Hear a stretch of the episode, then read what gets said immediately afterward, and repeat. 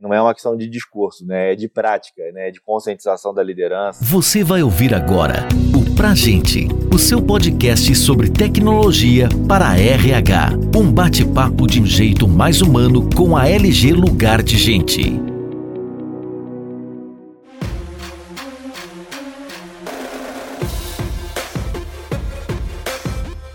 Começando agora mais um episódio do podcast Pra Gente. E o tema de hoje é diversidade e inclusão nas estratégias de gestão de pessoas. Vamos falar da importância de abordarmos a temática nas empresas e o papel da liderança nesse contexto, além de compartilhar algumas iniciativas da Anglo América, que tem provocado essa conscientização geral sobre diversidade e inclusão em seus colaboradores. Meu nome é Felipe Azevedo, sou vice-presidente na LG Lugar de Gente e hoje temos aqui a honra de estar com Carlos Hilário, que é conselheiro e integrante da diretoria da BRH de Minas Gerais e também diretor de recursos humanos da Anglo América, Carlos, muito bem-vindo, muito obrigado. Por favor, aí, se apresente. Sei que você tem um, um currículo e uma experiência vasta para compartilhar conosco aí nesse podcast. É um prazer, realmente é sempre um prazer poder falar desse tema, principalmente. Né? Eu gosto muito de compartilhar, está dentro do meu propósito pessoal de vida, que é contribuir para o desenvolvimento das pessoas, para que elas possam alcançar o seu potencial máximo sendo felizes. Eu acho que esse é um ponto de partida para mim, que é um propósito que me leva a estar bem e ter o que fazer, né? dar sentido a qualquer ambiente que eu esteja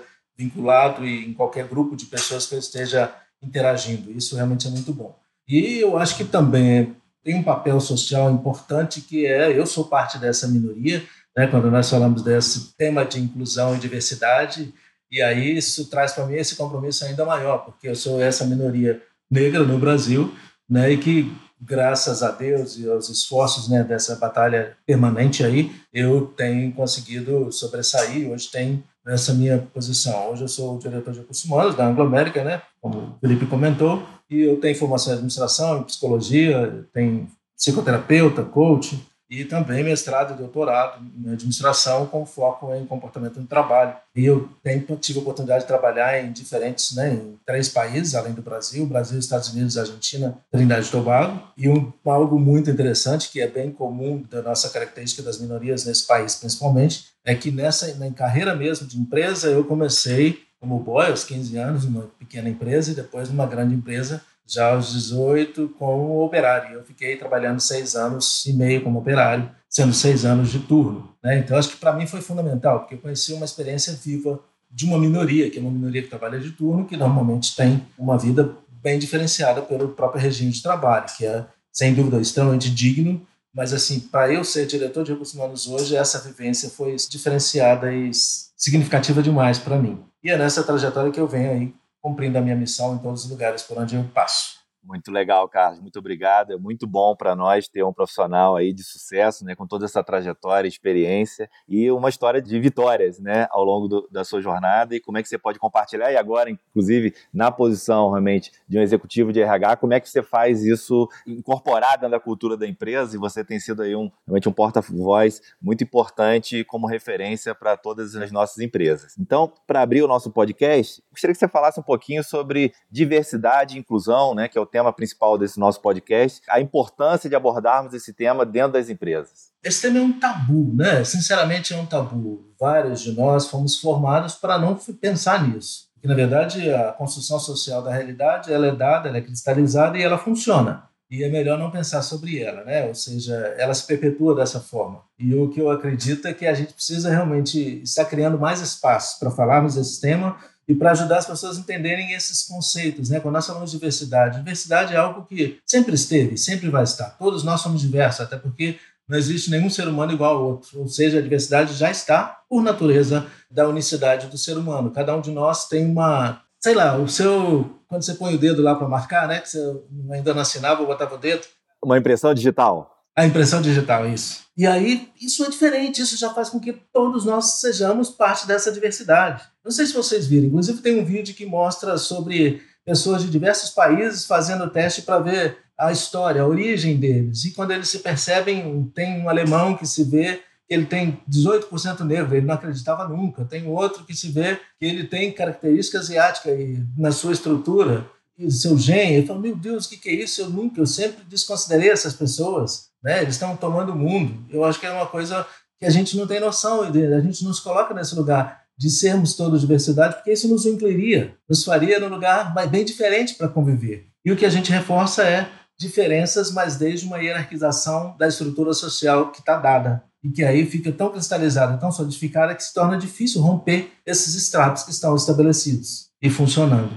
Então, a diversidade é uma questão de características naturais das pessoas que fazem com que sejamos todos diferentes. Em função da estruturação social, elas foram hierarquizadas e aí essas minorias que expressam alguma diferença que está fugindo a esse padrão pré-determinado, né, de um homem branco que tem autoridade, poder e é a referência de modelo de mundo, é, e que tem seus direitos e alguns benefícios a mais que as outras classes que foram é, consideradas minorias aí porque de alguma maneira é, afetava ou ameaçava essa estrutura. É, foi assim uma construção histórica que nós sabemos, né? Nós temos aí inclusive uma dívida histórica mas histórica. Mas quando nós pensamos em inclusão, aí a coisa muda, porque diversidade, apesar de ser se nós não aceitarmos ou não falarmos ou não termos consciência, é quando eu falo de inclusão, para entender inclusão, a gente precisa ir um pouquinho mais fundo, a gente precisa pensar o que é exclusão. Enquanto nós, todos seres humanos, não tivermos uma curiosidade genuína para entender o que é exclusão, nós não vamos entender inclusão e nem ter condições efetivas de produzir a inclusão. E eu digo que a exclusão ela não é um conceito racional, ela é uma experiência de vida. Eu vivi na minha vida em várias experiências de exclusão, né? naturalmente por ser negro no Brasil, que tem isso bastante fortalecido, e minha mãe faleceu aos dois anos de idade, então, literalmente, eu fui para a rua trabalhar aos sete anos de idade. Então, na rua, com sete anos de idade, negro, pobre, numa favela sem mãe, é simplesmente mais um moleque que deve ser um bandidinho. É, inclusive, essa experiência de exclusão é uma experiência que te tira a sua própria identidade. A identidade de um refugiado, ela é inclusiva no pacote. Esse povo sai do seu país e vem ser jogado aqui para atrapalhar nossa vida, ou sujar o nosso país, ou sei lá o quê. Assim como o negro, todo negro é bandido e ainda hoje eu ando na rua, e se eu não estou vestido como diretor, eu estou vestido como Carlos ou como Beto, minha família me chama, eu já vi e vivo várias vezes pessoas atravessarem de rua porque eu estou passando e eu estou de calção, de camiseta. Eu sou um negro que representa uma ameaça porque essa identidade é a identidade que foi compartilhada da caracterização do negro no Brasil. É, então, quando eu falo de exclusão, é isso. Isso é experiência. Para você ter uma ideia, compartilhando aqui, eu tive várias, tá? várias. Eu, quando morava na Argentina, que é um país bastante racista, literalmente, né? Eu lembro que eu estava uma vez num ponto, acho, indo para a empresa e passou um casal com uma criança de 10 anos de idade, mais ou menos, 9 a 10 anos. E o rapaz simplesmente gritou: Mano, o que é aqui? Andate! Macaco, o que está fazendo aqui? Vai embora! E os pais riram e se foram. Né? Eu aprendi na minha vida, senão não teria chegado até aqui, a reconhecer que esse problema não era para me afetar, era para afetar os pais, porque seguramente eles terão muito problema com aquela criança no futuro. Eu aprendi a ressignificar essas experiências como sendo problema do outro e não meu, porque não é, eu sou negro e sou negro, e vou continuar a minha vida. Né? Mas eu vivi experiências assim, eu estive uma vez numa situação num shopping, uma grande cidade, onde um casal gringo estava falando com segurança, e o segurança falando português lento, alto para ver se eles entendiam, eles não entendiam português, e o casal falando inglês, e depois eles tentaram algumas palavras em espanhol, e eu fui me acercando, e eu falei, eu posso ajudar, eu falo inglês e espanhol. E o segurança veio para cima de mim e disse, você não se aproxime, não se aproxime, eu vou tomar medida contra você. Eu falei, eu quero te ajudar. Não precisa, eu estou protegendo eles. E eu fui à administração do shopping, não tinha ninguém responsável pela segurança, ninguém para falar sobre o assunto. Aquele dia eu realmente fui para casa muito machucado. Né? Eu falei, meu Deus, ele não consegue, e era um negro. Só que ele está instituído, está instituído que se um outro negro chegar, você tem que afastá-lo, porque ele é uma ameaça. Então, assim, como que nós replicamos esse processo conosco mesmo, né? com nós mesmos? Então, é uma coisa assim, extremamente difícil de conviver, porque a gente está formado e cristalizado assim. Então, a gente costuma falar, nós estamos discutindo muito na empresa esse tema, e a gente costuma falar que diversidade é como se você convidasse a pessoa para a festa. E a inclusão é tirar ela para dançar. Porque você pode convidar para a festa e ignorá-la lá na festa. Vai ser uma outra forma de exclusão, a própria rejeição e ignorar a pessoa, a indiferença em relação a ela. É só uma forma diferenciada de exclusão no mesmo ambiente, que talvez possa ser ainda mais forte. Não ter ido, você está junto dos seus, pelo menos você está lá falando sobre o tema e a fala cura. Mas estando lá, você não vai poder falar sobre o tema e vai viver a exclusão na pele, no, no dentro do caldeirão quente, literalmente. Né? E a gente já viu isso várias vezes. Então, assim, a exclusão ou a inclusão, ela é exatamente você criar condições para que as pessoas possam ser, sem destituir-se daquilo que elas são suas características individuais e, e criar, então, o sentimento de pertencer, apesar de todas as diferenças. Talvez esses sejam dois conceitos que eu demorei até para responder, porque eu acho que eles precisam ser bem entendidos, não só racionalmente, mas internalizado na experiência, para que a gente possa ter um papel mais ativo, mais efetivo nesse processo de redução dessas discriminações como um todo, todas as minorias. Excelente introdução aí para o nosso podcast, porque são coisas que realmente você vivenciou, né? Então, traz realmente lições importantes que às vezes a gente não para para pensar. Eu gostei muito dessa sua questão de falar, realmente você tem que saber o que é exclusão primeiro, para depois refletir realmente se você está fazendo, né? Tem um, é só discurso ou se a inclusão de fato existe. Eu até queria abordar um pouco isso, né? É, no seu artigo justamente sobre inclusão, publicado no jornal O Tempo, você destaca o papel da liderança no sentido de reconhecer a diversidade e escolher verdadeiramente incluí-la no ambiente empresarial. Na sua visão, ainda há um distanciamento entre discurso e realidade dentro das empresas? Eu acho que ainda existe, mas assim, eu não culpo a ninguém. Eu acho que é um processo natural né, de perpetuação do status quo. Todo grupo busca estabilidade. Toda estrutura social busca uma estabilidade, embora isso seja uma ilusão, hoje nós não tenhamos mais. Mas, de qualquer forma, nós somos treinados para não questionar. Né? E aí a liderança em si, ela tem aí, diria, um anjinho do bem e um mal aqui, ó. É, um é falando, olha, você tem que produzir, outro fala aí, você tem que cuidar das pessoas, você tem que respeitar aquele cara que está ali e não está falando nada porque ele é asiático, ou porque ele é refugiado, né? ou porque ele é albino, ou sei lá, qualquer que seja a diferença, ou porque ele é gay. E eu falo, não, mas eu tenho que prestar atenção na produção, eu vou tirar esse cara que é mais fácil que ele me dá trabalho. Isso pode acontecer. Nas minhas experiências aí também, tantos anos já trabalhando, eu vi uma pessoa que foi contratada num dado momento, alguns anos atrás, já mais de 10 anos atrás, e ele veio muito caracterizado, muito afeminado, né? E tentou entrar numa indústria pesada. E ele ficou 40 dias e ele pediu demissão. E era um rapaz super culto. Eu o conhecia porque eu tinha estudado na época na mesma universidade e eu via, né? Ele era de outro, de outro grupo, mas era um cara excepcional, super inteligente, um aluno de ponta, tinha feito mestrado fora do Brasil e não suportou, porque os olhares para ele era: o que, que você está fazendo aqui? Vai embora. Você não é dessa indústria, você não é desse lugar. Né? Literalmente, naquele tempo, mais de 10 anos, ele foi realmente ridicularizado sem palavras. E ele falou para nós: olha, eu não suporto, eu tenho que ir embora, eu não aguento ficar aqui, eu estou sofrendo muito desde que eu entrei aqui. E aí, essa foi uma outra experiência. Então, assim, não é que as pessoas sabem ou fazem por maldade, é porque a estrutura está montada assim, o mindset nosso foi construído para perpetuar hierarquização que foi dada e está dada. Eu falo que a liderança é fundamental porque a liderança é a referência de todas as pessoas da organização. Nós seguimos o líder de alguma maneira, eles são aqueles que materializam as políticas ou não para o campo da prática. Eu posso criar uma política maravilhosa da empresa sobre exclusão, nós temos uma política de contra bullying né, e qualquer tipo de retaliação e vitimização. E realmente temos um trabalho forte de canal aberto de denúncia e comitê de ética, do qual eu sou presidente, onde a gente discute os casos e tomamos ações drásticas. Inclusive, já desligamos pessoas importantes, muito mesmo, assim, de nível bastante alto na organização por uma atitude inadequada, que era incoerente com os nossos valores. Mas, assim, a liderança é chave porque elas precisam ter esse entendimento desses conceitos, entender que igualdade não é o que a gente, para a construção da igualdade, não é dar as mesmas condições para todo mundo. É dar as condições para que cada um, com a sua diferença, possa atuar com condições de chegar lá junto com o outro ou à frente do outro. Competição em condições adequadas de competição. Né? Então, é, isso para nós é muito crítico. A liderança tem esse papel. No nosso caso, nós temos feito um programa, além de todas as campanhas, mas nós temos uma formação de liderança inclusiva, para que os líderes entendam todo esse processo e possam saber qual é o papel e a responsabilidade deles no dia a dia.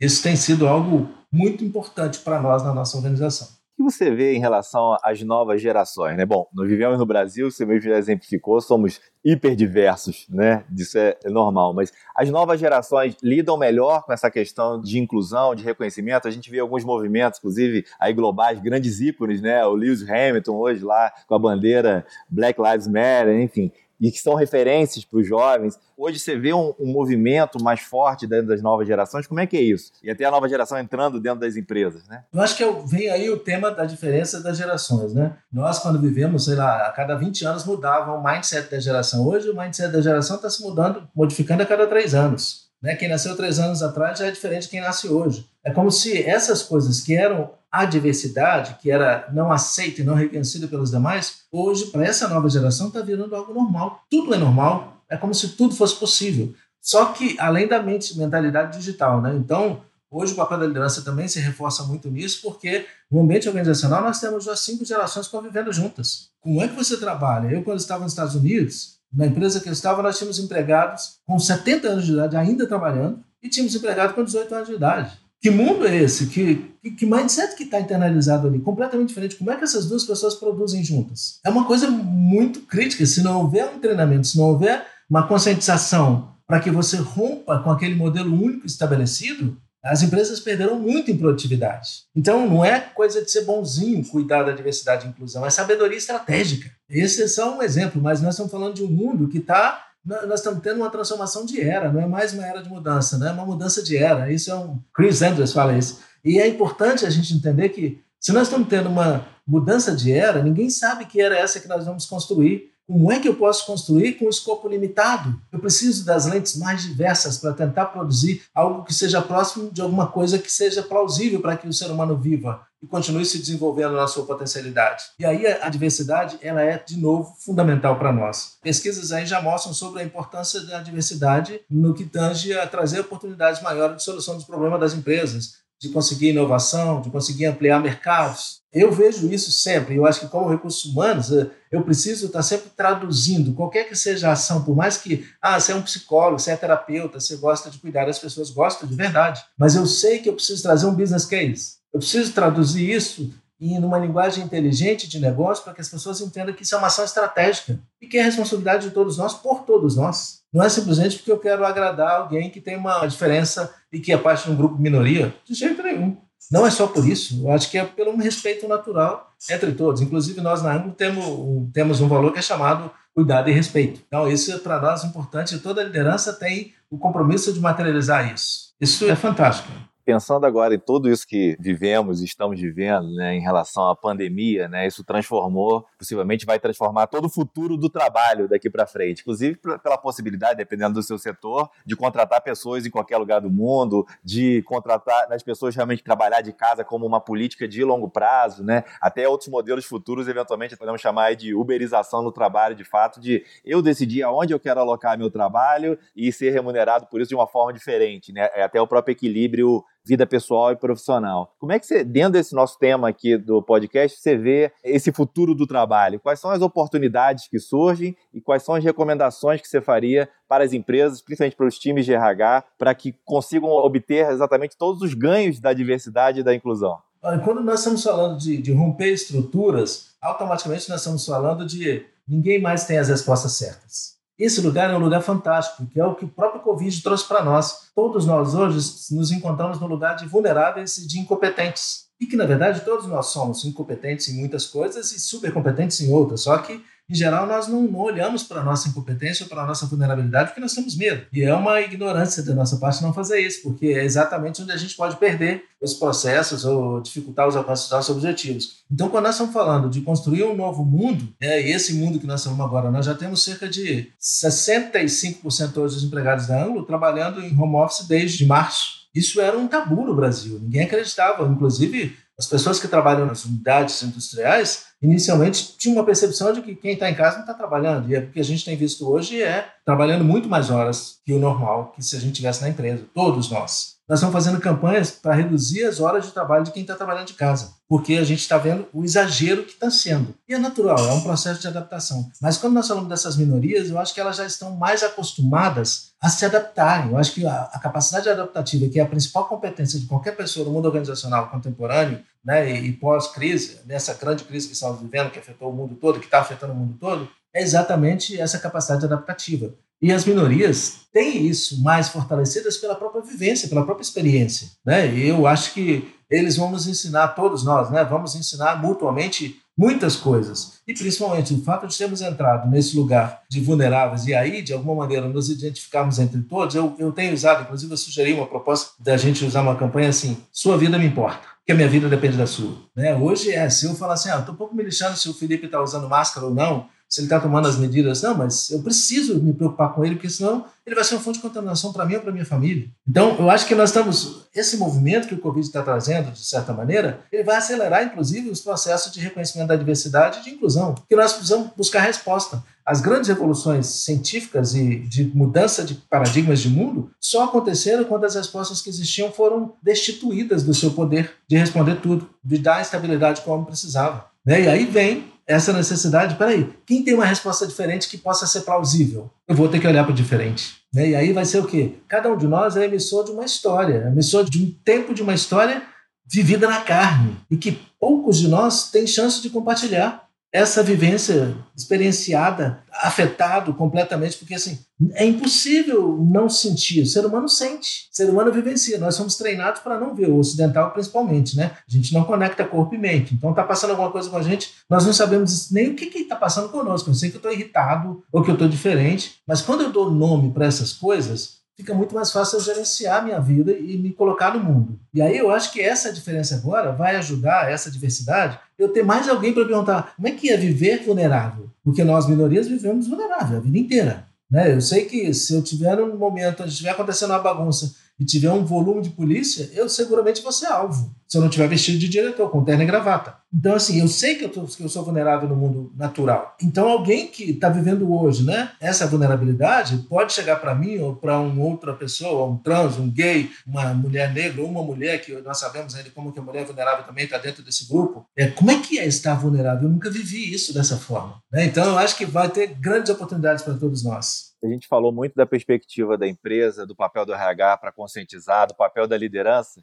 Eu queria ouvi-lo um pouco sobre agora a questão do colaborador. Né? Hoje a gente tem informação disponível, tem treinamentos online para tudo que você quiser aprender, mas cabe muito às pessoas decidirem ser protagonistas né? e, de fato, investirem. Como é que você vê isso? Quais são as oportunidades de você, enquanto um doutor, né, investiu seus estudos? O que, que você recomendaria ao nosso público que aqui está estudando para aproveitar essas oportunidades que vão surgir, independente de diversidade, o que for, né? A gente tem hoje, o poder está nas nossas mãos. Como é que você vê isso? Qual é a mensagem que você deixaria para o colaborador hoje, ao profissional que busca crescer e ter oportunidades no mercado de trabalho? Eu acho que o meu processo, eu comecei como operário e antes disso trabalho na rua, né, naturalmente, antes de ser formal, trabalho formal. E uma coisa que eu coloquei para mim como fundamento, três pilares, foi é, muito estudo, muito trabalho e muita fé. Mas isso, isso para mim se traduzia em encontrar soluções para os problemas que eu via diante de mim, nos ambientes onde eu estava. Então eu acho que para qualquer um que seja, independente da sua diferença, da sua diversidade,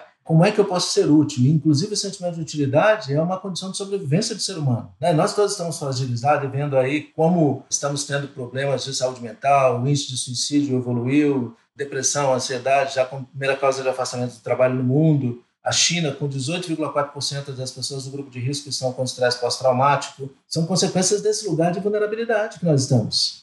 Nós sentimos ameaçados o tempo inteiro. Então, assim, qualquer que seja o profissional, se ele se colocar num centramento de entender que isso vai passar, que um novo mundo está aí, que as oportunidades vão surgir, novas surgirão, como é que eu encontro uma forma de ser útil nesse ambiente, de protagonizar e não de vitimizar ou esperar que outro solucione meu problema? Para mim, esse é um ponto de partida, até porque a vida ela só tem valor se ela tiver sentido. E uma coisa que eu coloquei para mim desde o princípio da minha trajetória foi um propósito. Eu falei no início, naturalmente, aos nove anos de idade, quando eu terminei um propósito para mim, ele foi mais simples, ele foi uma outra linguagem. Mas já era de ajudar as pessoas, era de reverter as tendências da minha família. Eu queria, eu não aceitava que aquilo fosse daquela forma, que continuasse daquela forma. Então eu coloquei um propósito, tendo o irmão mais novo, de trabalhar, de estudar e de conseguir condições para reverter as condições da minha família, as tendências do futuro da minha família. É, então, eu acho que isso trouxe para mim um engajamento, uma sensação de utilidade e um propósito, assim, as dificuldades estão, mas eu tenho um motivo para passar por cima dessa dificuldade e continuar na minha trajetória em direção ao meu objetivo.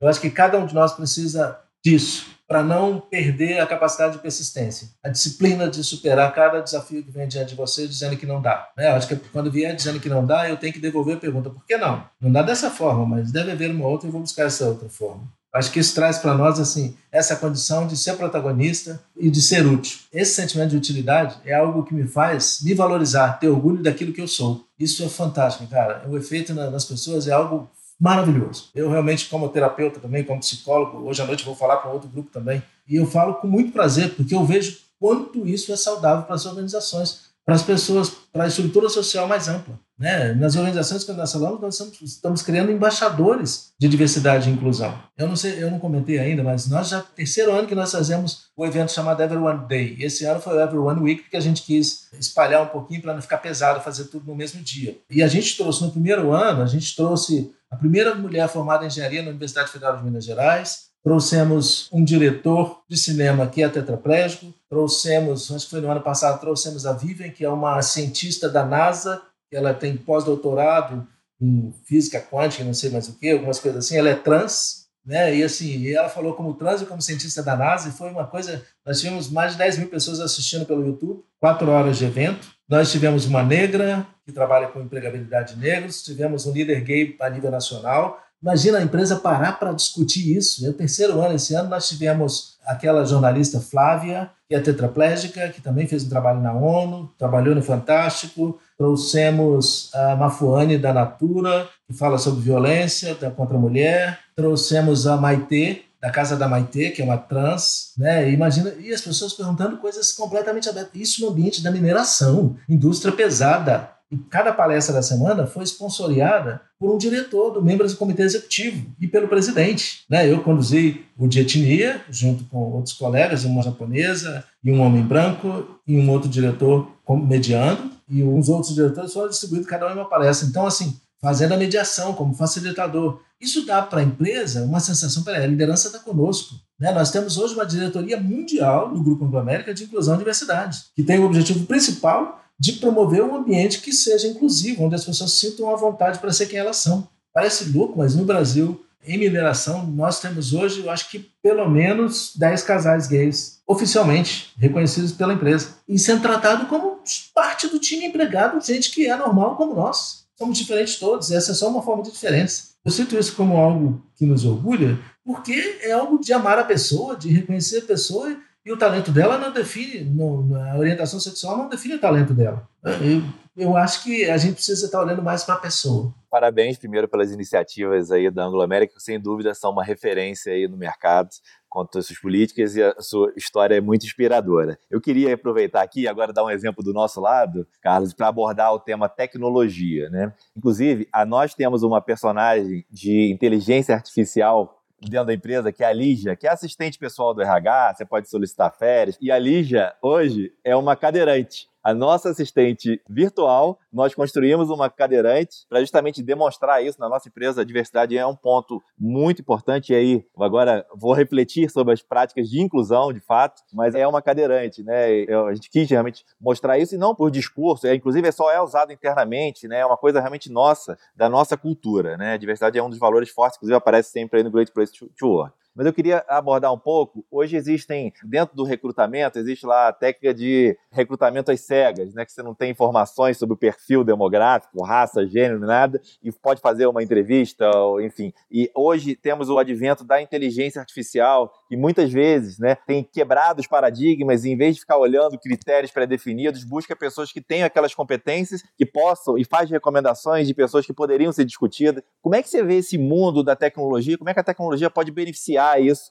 hoje dentro das empresas, seja para o colaborador estar mais engajado, seja para a empresa ter uma percepção melhor sobre os talentos que tem da organização, independente de raça, gênero, opção sexual, qualquer coisa do tipo. Como é que você vê o papel da tecnologia? Para mim, ela tem um fator que é surpreender-nos. Nós vivemos essa experiência. Nós temos um programa de estagiário e trainees nível superior, onde participaram quase 13 mil candidatos e as três primeiras fases foram totalmente às cegas. E era, imagina, o perfil era que fossem engenheiros e que com disponibilidade para trabalhar em áreas remotas, no campo.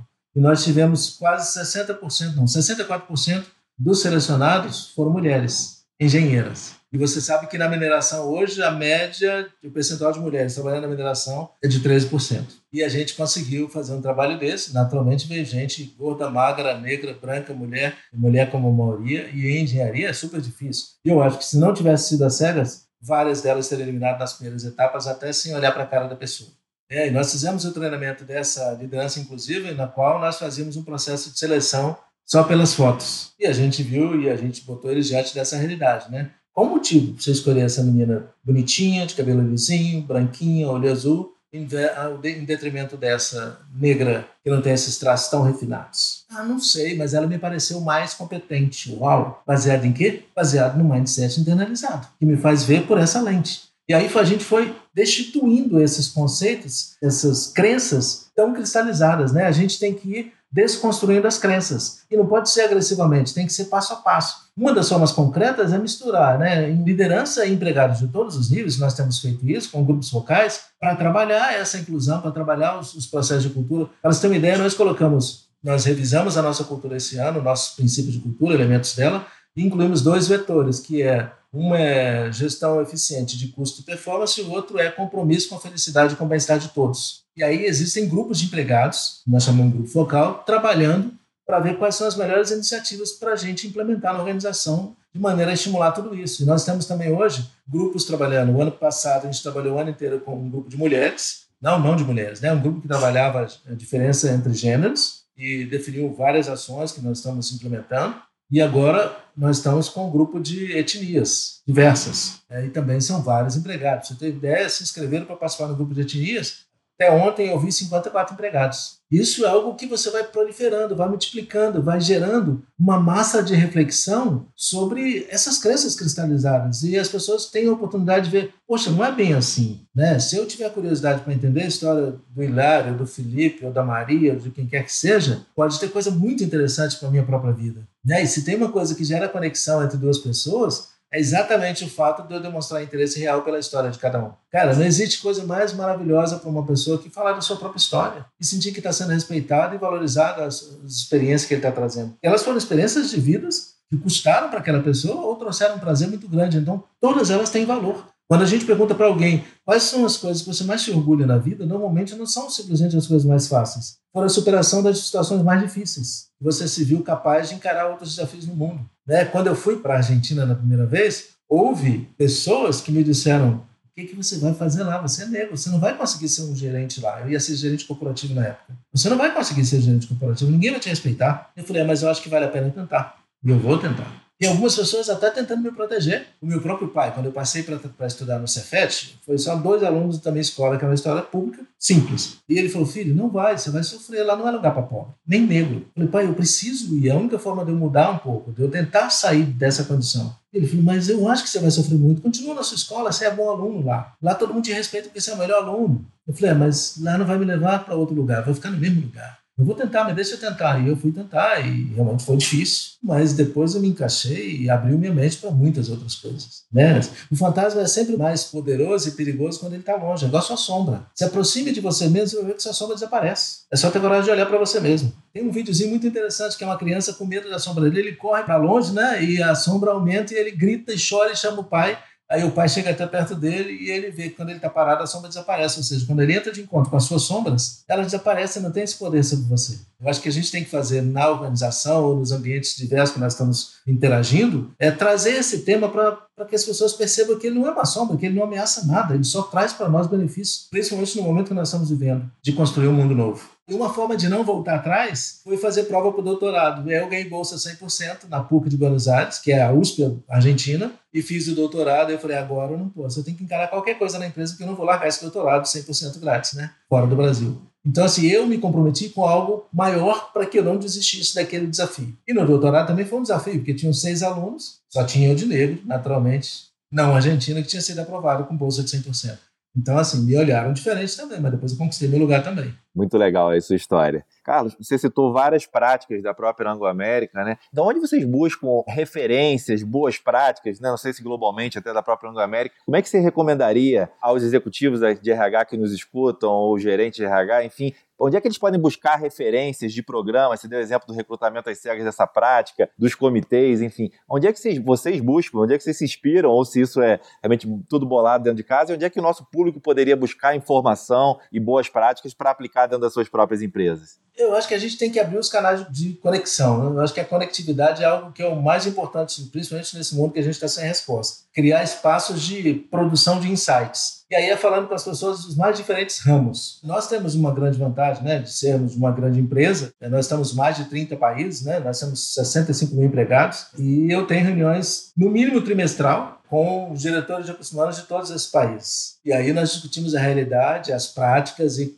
trocamos boas práticas. Isso realmente facilita muito. Eu acho que isso acontece também em instituições como tô, a gente participa do IBRAM, participamos da BRH, participamos da FIENG. São espaços onde existem outras empresas e a gente cria, então, essas oportunidades de interagir e trocar experiências. E, e, tem sido muito bom. Tá? A Câmara do Comércio Americano, nós temos um grupo de diretores, eu participo de um grupo de diretores também a nível Brasil, que está em São Paulo, a sede, e a gente troca muita experiência. Eu acho que é abertura para isso. A gente guardar hoje para nós é uma ignorância, porque à medida que a gente compartilha, vem uma ideia a mais e você amplia. E tem sido assim. E isso é muito bom. Hoje, para vocês terem ideia, eu acho que eu não sei quantas empresas tem, mas nós temos 146 PCDs, mais ou menos 146, 150, mas 12 deles são PCDs com alguma deficiência intelectual ou mental. E a gente falou, meu Deus, como vamos fazer para conviver com essas pessoas no nosso ambiente? E essas pessoas acabaram por nos ajudar a humanizar o ambiente. A gente treinou nossos empregados para recebê-los e eles falam de coisas simples e faz com que as pessoas parem o que estão fazendo, às vezes, um questionamento que um deles faz para nós. Alguns deles falam assim: Ó, Hilário, o que você precisar, conte comigo, hein? Não fique sobrecarregado, eu estou aqui para te ajudar. Fala isso comigo, fala isso com a secretária. Tem um deles lá que escreve cartinha para nós de incentivo, de estímulo. Escreve para o presidente, coloca um na minha mesa, outro na mesa do presidente, cada dia para um, uma pessoa diferente. E a gente chega até lá a cartinha escrita com uma letra que é difícil ler até às vezes, mas você vai ver as mensagens são: continue lutando, você vai superar esse desafio. É, olha, Deus está do seu lado, Deus te abençoe, você vai ter um dia maravilhoso hoje. Cara, que outro empregado faria isso se não tivesse uma deficiência intelectual? Faria isso para o diretor de RH ou para o presidente? De entrar na sala, nossa, e, e colocar lá para nós, depois falar: você leu minha cartinha? Isso, cara, isso traz para nós a sensação de que, peraí, é verdade, eu preciso parar de pensar da minha forma única, mecanizada, continuada e fazer reflexões humanas ao longo do dia. Isso trouxe para nós a possibilidade de humanizar mesmo as relações e melhorar a qualidade das nossas relações. Inclusive, nós rompemos, é, até considerando essa questão da diversidade e inclusão, nós rompemos com as metas individualizadas. Agora nós chamamos Team Plus. Para além do time, para além do resultado de um grupo, agora é um resultado maior. A gente acredita que essa diferença que esse valor também que é, nós temos como colaboração, além do cuidado e respeito, vai trazer para nós a possibilidade de ter um resultado maior do que isso. E olha que nós estamos caminhando bem nessa direção, estamos produzindo resultados muito interessantes, reconhecidos mundialmente, inclusive com práticas nossas do Brasil reconhecidas, e levando a gente nossa para implantar em outros países. Né? Tem gente da minha equipe que participou do projeto nosso de implantação da transformação cultural que foi para Londres para conduzir isso, para ajudar isso para o grupo no mundo inteiro. Nosso trabalho da Every One Week também já está sendo reproduzido em Londres na África do Sul, né? entre outras coisas. Nós temos coisas bastante interessantes aqui, muito interessantes mesmo, com esse cuidado com o empregado e essa criação de, do ambiente favorável. Por exemplo, não existe inclusão da diversidade se não houver segurança psicológica. Nós fizemos workshops com os nossos líderes sobre segurança psicológica. Ninguém sabia o que era isso. Às vezes permitiam que os empregados fizessem uns com os outros. Nós tivemos líderes no meio de uma turma de 30 pessoas, chorar e pedir ajuda na hora. Pedir terapia. Nós temos plantão psicológico no site. Né? Hoje nós temos é, Psicologia Viva, que é uma rede de psicólogos que faz terapia online no Brasil inteiro. Eu posso escolher de onde eu estiver fazer terapia com cara de qualquer parte do Brasil. Né? Além de muitas outras coisas que estamos fazendo aí dentro desse contexto de inclusão e diversidade, mas o fundamento dele é ter segurança psicológica para ser quem você é e poder colocar suas ideias por mais diferentes que elas sejam, sem ter o medo de ser ridicularizado. Carlos, fantástico. Eu queria agradecer a você por poder compartilhar todas essas experiências e as boas práticas. De novo, esse é mais um canal que tem esse objetivo de disseminar né, conhecimento e, como você disse, né, acho que a conexão das empresas e das pessoas nos levam a ter uma cultura mais forte e desenvolver as empresas aqui no Brasil, né, tão diversas. Então, é assim, o seu tema aqui é muito interessante. Acho que a gente poderia ficar aqui horas e horas a fio conversando. Então, eu gostaria de agradecer. E, assim, o nosso podcast, como estamos chegando aqui já ao final, a gente sempre termina com algumas dicas. Fique à vontade para dar algumas dicas para os nossos ouvintes.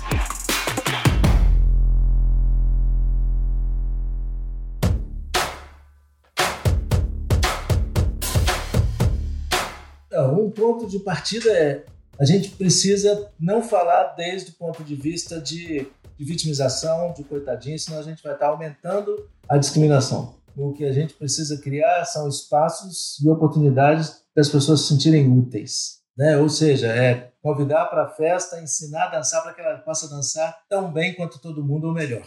E uma outra coisa é não ter medo de falar sobre o tema. As crenças só serão modificadas à medida que elas forem desafiadas. Não desafiadas de uma maneira agressiva, imperativa, determinística, mas desafiadas no sentido de provocar reflexão. Será que nós temos muito sim, então? Se ele é preto, então ele é ladrão. Se ele é gay, então ele é muito fresco, muito frágil. Se ele é mulher, se ela é mulher, então ah, não tem todos os neurônios. A gente está acostumado com essas coisas como se fossem normais. Não é normal. A educação do Brasil mostra que as mulheres, em geral, são mais inteligentes que os homens. Eles estudam mais que os homens, têm rendimento melhor que os homens. Né? Então, assim, não é normal. Vamos desmistificar e desconstruir essas crenças que nos impedem de avançar e de cumprir com a nossa palavra, porque muitos de nós declaramos que não somos racistas, que somos inclusivos, mas a gente não repensa as nossas crenças. E aí a gente continua agindo da mesma maneira de sempre, dizendo: não, eu não sou racista. É, mas que meu filho não seja gay. Eu não sou é, discriminador, mas meu filho não pode trabalhar ou escolher uma profissão que é de gay.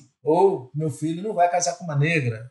Qualquer coisa assim. Então, peraí, mas você está dizendo que você não é discriminador. É, mas o modelo mental me conduz a isso. Então, ponto de partida é produza espaço de reflexão onde essas crenças sejam questionadas de maneira a não gerar uma divisão, mas sim um processo de reflexão e produção de insights para que as pessoas repensem seus comportamentos e tenham comportamentos coerentes com aquilo que elas declaram publicamente, quanto aquilo que é politicamente correto declarar envolvam todas as pessoas, porque é a partir do envolvimento de todos os níveis, de todas as localidades, de todas as diferenças, que a realidade se multiplica e a crença de que é possível se multiplica e aumenta. Perfeito. Hilário, muito obrigado novamente. A minha dica vai ser inédita aqui, que vai ser recomendar aos nossos ouvintes escutarem novamente esse podcast e anotarem todas as práticas e iniciativas que você aqui falou, que foi realmente muito inspirador, muitas iniciativas, né? E parabéns à Anglo América por todas essas iniciativas e realmente como referência. E, de novo, não é uma questão de discurso, né? É de prática, né? É de conscientização da liderança, é de, de fato, inclusão. Então, Parabéns, essa é minha dica. Escutem novamente tudo que o Hilário comentou aqui, realmente. Leiam, né? Tem seus artigos aí publicados, acompanhem e realmente tente implementar isso da sua empresa, né? Leve a discussão para começar a fomentar né, esse tipo de discussão na liderança, dentro da empresa, dentro dos seus times de recursos humanos. Então, gostaria de agradecer novamente pela sua hiper contribuição para esse nosso canal. Espero que nossos ouvintes tenham gostado e passo a palavra aí para os seus agradecimentos finais aí aos nossos ouvintes.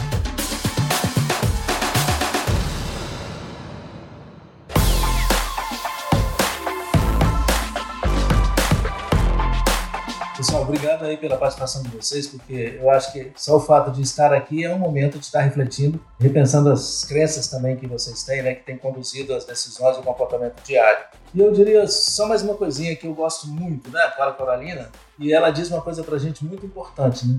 Vocês profissionais, líderes e todos aqueles que estão atuando nesse processo de... Nós temos um papel como cidadão, todos nós, independente da nossa área de atuação, de quebrar e de mudar esse mundo discriminatório que nós temos. E a Cora Valarina fala uma coisa assim: nada vale a pena se não tocarmos no coração das pessoas. E o tocar é tocar no sentido de fazê-la sentir-se cuidada, amada, respeitada. E aí ela vai se abrir até para repensar sua própria crença e para modificar o seu comportamento. Seja ela quem for, qualquer nível que for da sua diferença, da representação da diversidade que ela seja, ela vai entrar no barco, ela vai sentir querida, cuidada, aceita e útil. Muito obrigado a todos vocês. Muito obrigado novamente, Carlos Hilário. Agradeço a vocês, nossos ouvintes. Esse foi o nosso episódio número 12 do Pra Gente. Em breve teremos mais episódios. Continue acompanhando aí nossas redes sociais, blog, a revista Uma e outros canais de comunicação. E até o próximo episódio. Terminamos muito felizes com esse podcast. Um abraço a todos.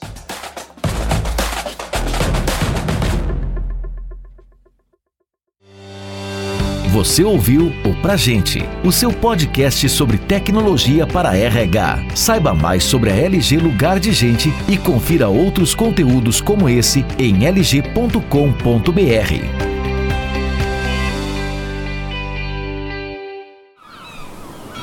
Este podcast foi editado pela Maremoto.